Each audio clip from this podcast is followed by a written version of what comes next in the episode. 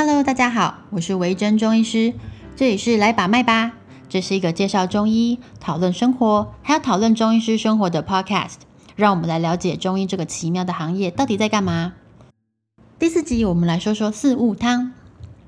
前面第三集我们有讨论过经痛到底可不可以吃冰，那个时候有说到一点四物汤。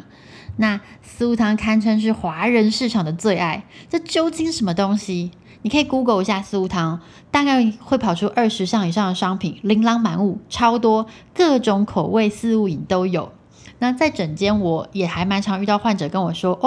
我有在喝四物饮欸，或者是我妈叫我喝四物汤，我妈都会煮四物汤，这种那个频率之高非常惊人。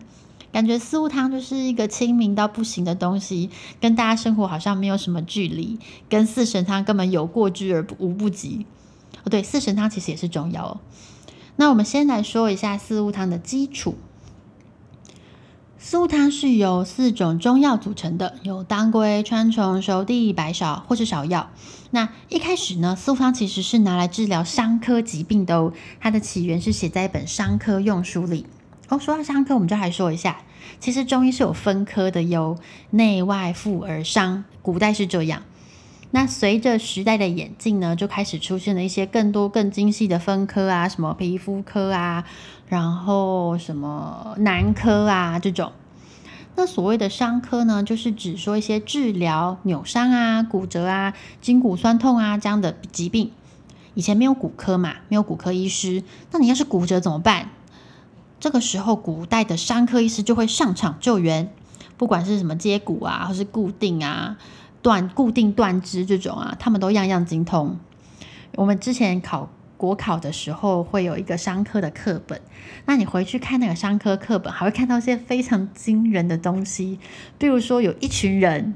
通常3到4个人会架着一个患者，然后帮他固定断手啊，或是帮他接回去什么之类的。那个时候没有照相机嘛，没有照片，他们用画的那个图上面那个患者脸都表情都非常狰狞，画的超好，看起来就是好像很痛，根本身临其境。回来，反正现在的话，如果有厉害的骨科医师啊，这个治疗骨折的技术就很先进嘛，你就不用搞得像10大酷刑一样，所以现在我们就很少这样子做。那总之呢，四物汤一开始就是拿来治疗一些扭伤啊、筋骨的问题啊、挫伤啊什么的，是个很好的伤科用药。但有人发现这个人是谁？我现在还没有找到，我还在找。那个人就说，他觉得因为养血补血的这个功能被发现，他觉得可以拿来调理一些身体虚弱的女性疾病。像是说古代的女性因为劳力的工作比较多，那个时候营养不良状况比较常见，所以很多人其实都会有一些贫血的问题。那这样贫血问题，身体比较虚弱、比较累的状况，或是有些经痛的部分，他们就会使用四物汤，或者是一些四物汤的衍生，就是除了那4味药之外，他们还会再加上一些其他的补的东西啊，或者其他的清热的药啊这种。所以慢慢的呢，就变成了女生其实比较常用这个药。那男生可以喝吗？当然可以，很多那种整天疲累累的男生患者，其实我还蛮常用的，效果蛮好的。不过开药之前我都会跟病人说一下啦。我之前呢有遇过个男性患者，一个30几岁的壮硕男子，他看到自己喝四物汤之后就很紧张，跑来问我说，这不是女生喝的吗？其实用药是没有分性别的哟，只要你的体质适合，当然就可以呀。那因为四物汤的用途太广泛了嘛，所以这个问题就会开始出现了各种延伸。例如说，乳癌可以喝四物汤吗？子宫肌瘤可以喝四物汤吗？我没有事情，但是四物汤看起来很好喝的，我可以喝吗？我经痛可以喝四物汤吗？或者是我不想喝四物汤，可是我的医生叫我喝，或是我不想喝四物汤，但我妈叫我喝这种。那以现代的中医来说呢，我们不打诳语，所以就是有一说一。于是就有一些厉害的中医前辈啊，他们会去做一些各种研究，来确认这些事情到底可不可以做，或是到底有没有道理。那首先我们就先来说说关于乳癌吃四物汤到底会不会影响。一开始有这个疑虑，其实是因为他们担心四物汤里面会有雌性激素的成分，就是荷尔蒙，他们担心会有在四物汤里面出现这样的成分，所以他们就把四物汤拿去做了一些药理的分析。那发现说其实没有任何荷尔蒙在里面。那会不会有类似荷尔蒙的成分？那目前没有证实。医学上面说没有证实这四个字的意思就是说，到目前为止都没有人发现有这样的事情。那有些人会去研究乳癌患者的状况，以及他们治疗之后痊愈在复发之后的状况。其实在这段病程之中都找不到跟四物汤有相关联的部分，所以其实现在也没有发现说服用四物汤的女性啊会特别容易罹患乳癌，所以目前为止是没有证据的哟。所以你说喝四物汤会导致乳癌，这个现在都没有证实。那子宫肌瘤可以吃四物汤吗？如果你之前有在关注中医世界，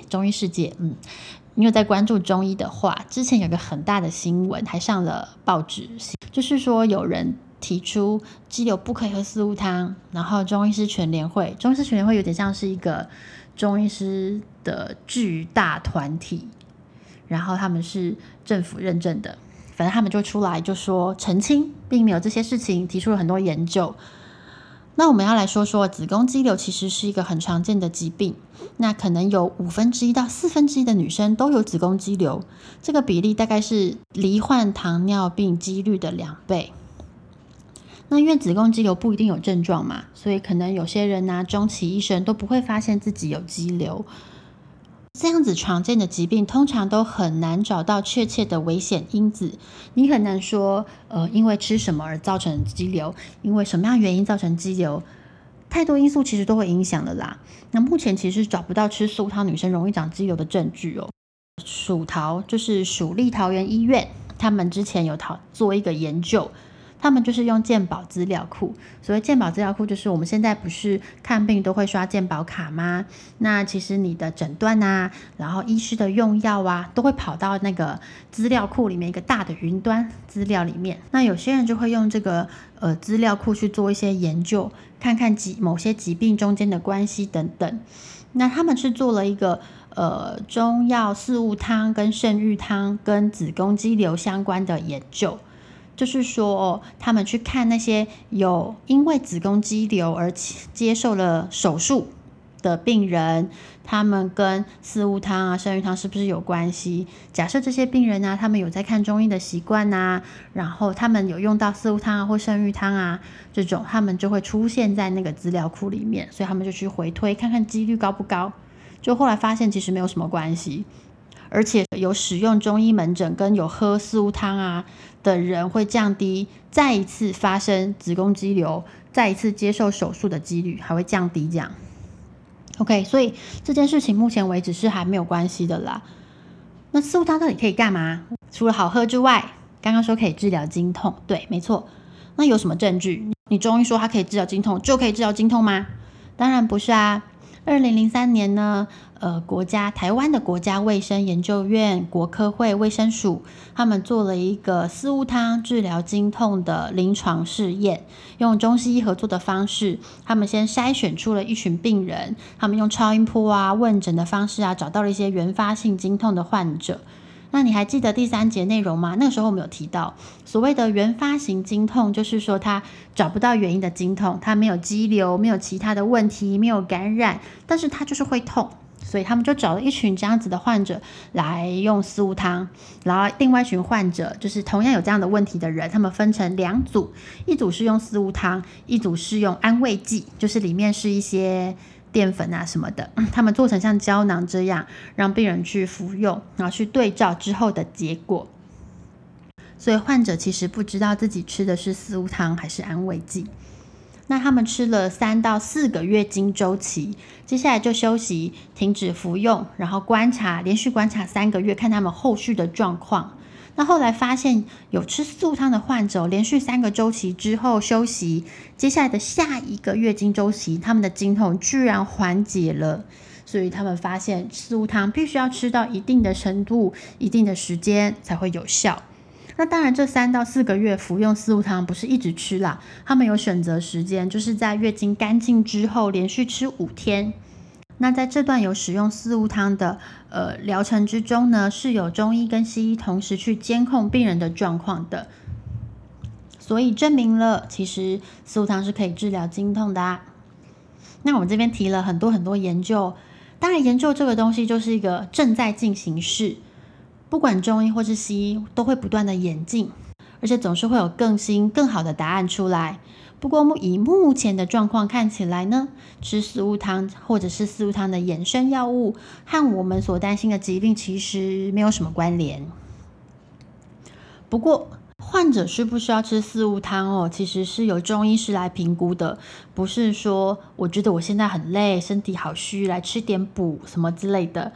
那不适合自己的药物就不要服用啊，你也不会每次去吃个普拿疼来补身体嘛，你可以把它想象成这样，如果你不会没事吃西药来补身体的话，那你也不应该没事吃中药来补身体。如果你觉得自己的身体最近好累好虚，你该做的呢是去找一个中医师，一个合格的中医师，去看你最近是不是发生了什么事情，去找原因，这样才是真正的对你有帮助的医疗行为。那你们有听过青木瓜四物饮吗？就是我妈小时候还蛮迷这个的，听说有让胸部长大的效果。那我只能说我不知道木瓜为什么可以丰胸，中药有木瓜哦，但中药的木瓜通常我们都会拿来调理筋骨的部分啦，比如说一些酸痛啊、容易抽筋等等，我会使用到这个部分。那跟丰胸有什么效果，书上是没有写到。那第二个就是说中药的木瓜跟水果的木瓜其实是不同品种，那水果的木瓜能不能丰胸我就不知道了。不过四物汤补血这个效果有时候可以让胸部稍微长大一些，你说要到跟手术之后这么夸张那种大的很明显的不太可能，但是呢在青春期啊或是在坐月子的时候，适当的使用一些四物汤的确是可以让胸部有成长的效果。不过一如我一直强调的，重点是使用中药之前医师帮你的评估，其实最重要的不是你用的什么药物哦，而是你自己是什么样的状态，你有需要的时候你的医师就会帮你开咯。这一集到了尾声，在这里我们澄清问题，如果大家对于中医有什么疑问，或是对于中医这个职业有任何的问题，有什么在门诊的时候对中医师难以启齿的话，欢迎大家留言给我，可以使用 Podcast 上面撰写评论，或是使用我的 IG， 你们可以去追踪我缓慢更新的 IG， 那之后呢我会在节目上面回答你们的问题哟。这一集的 Podcast 就到这里，谢谢你的收听，我们下次见喽。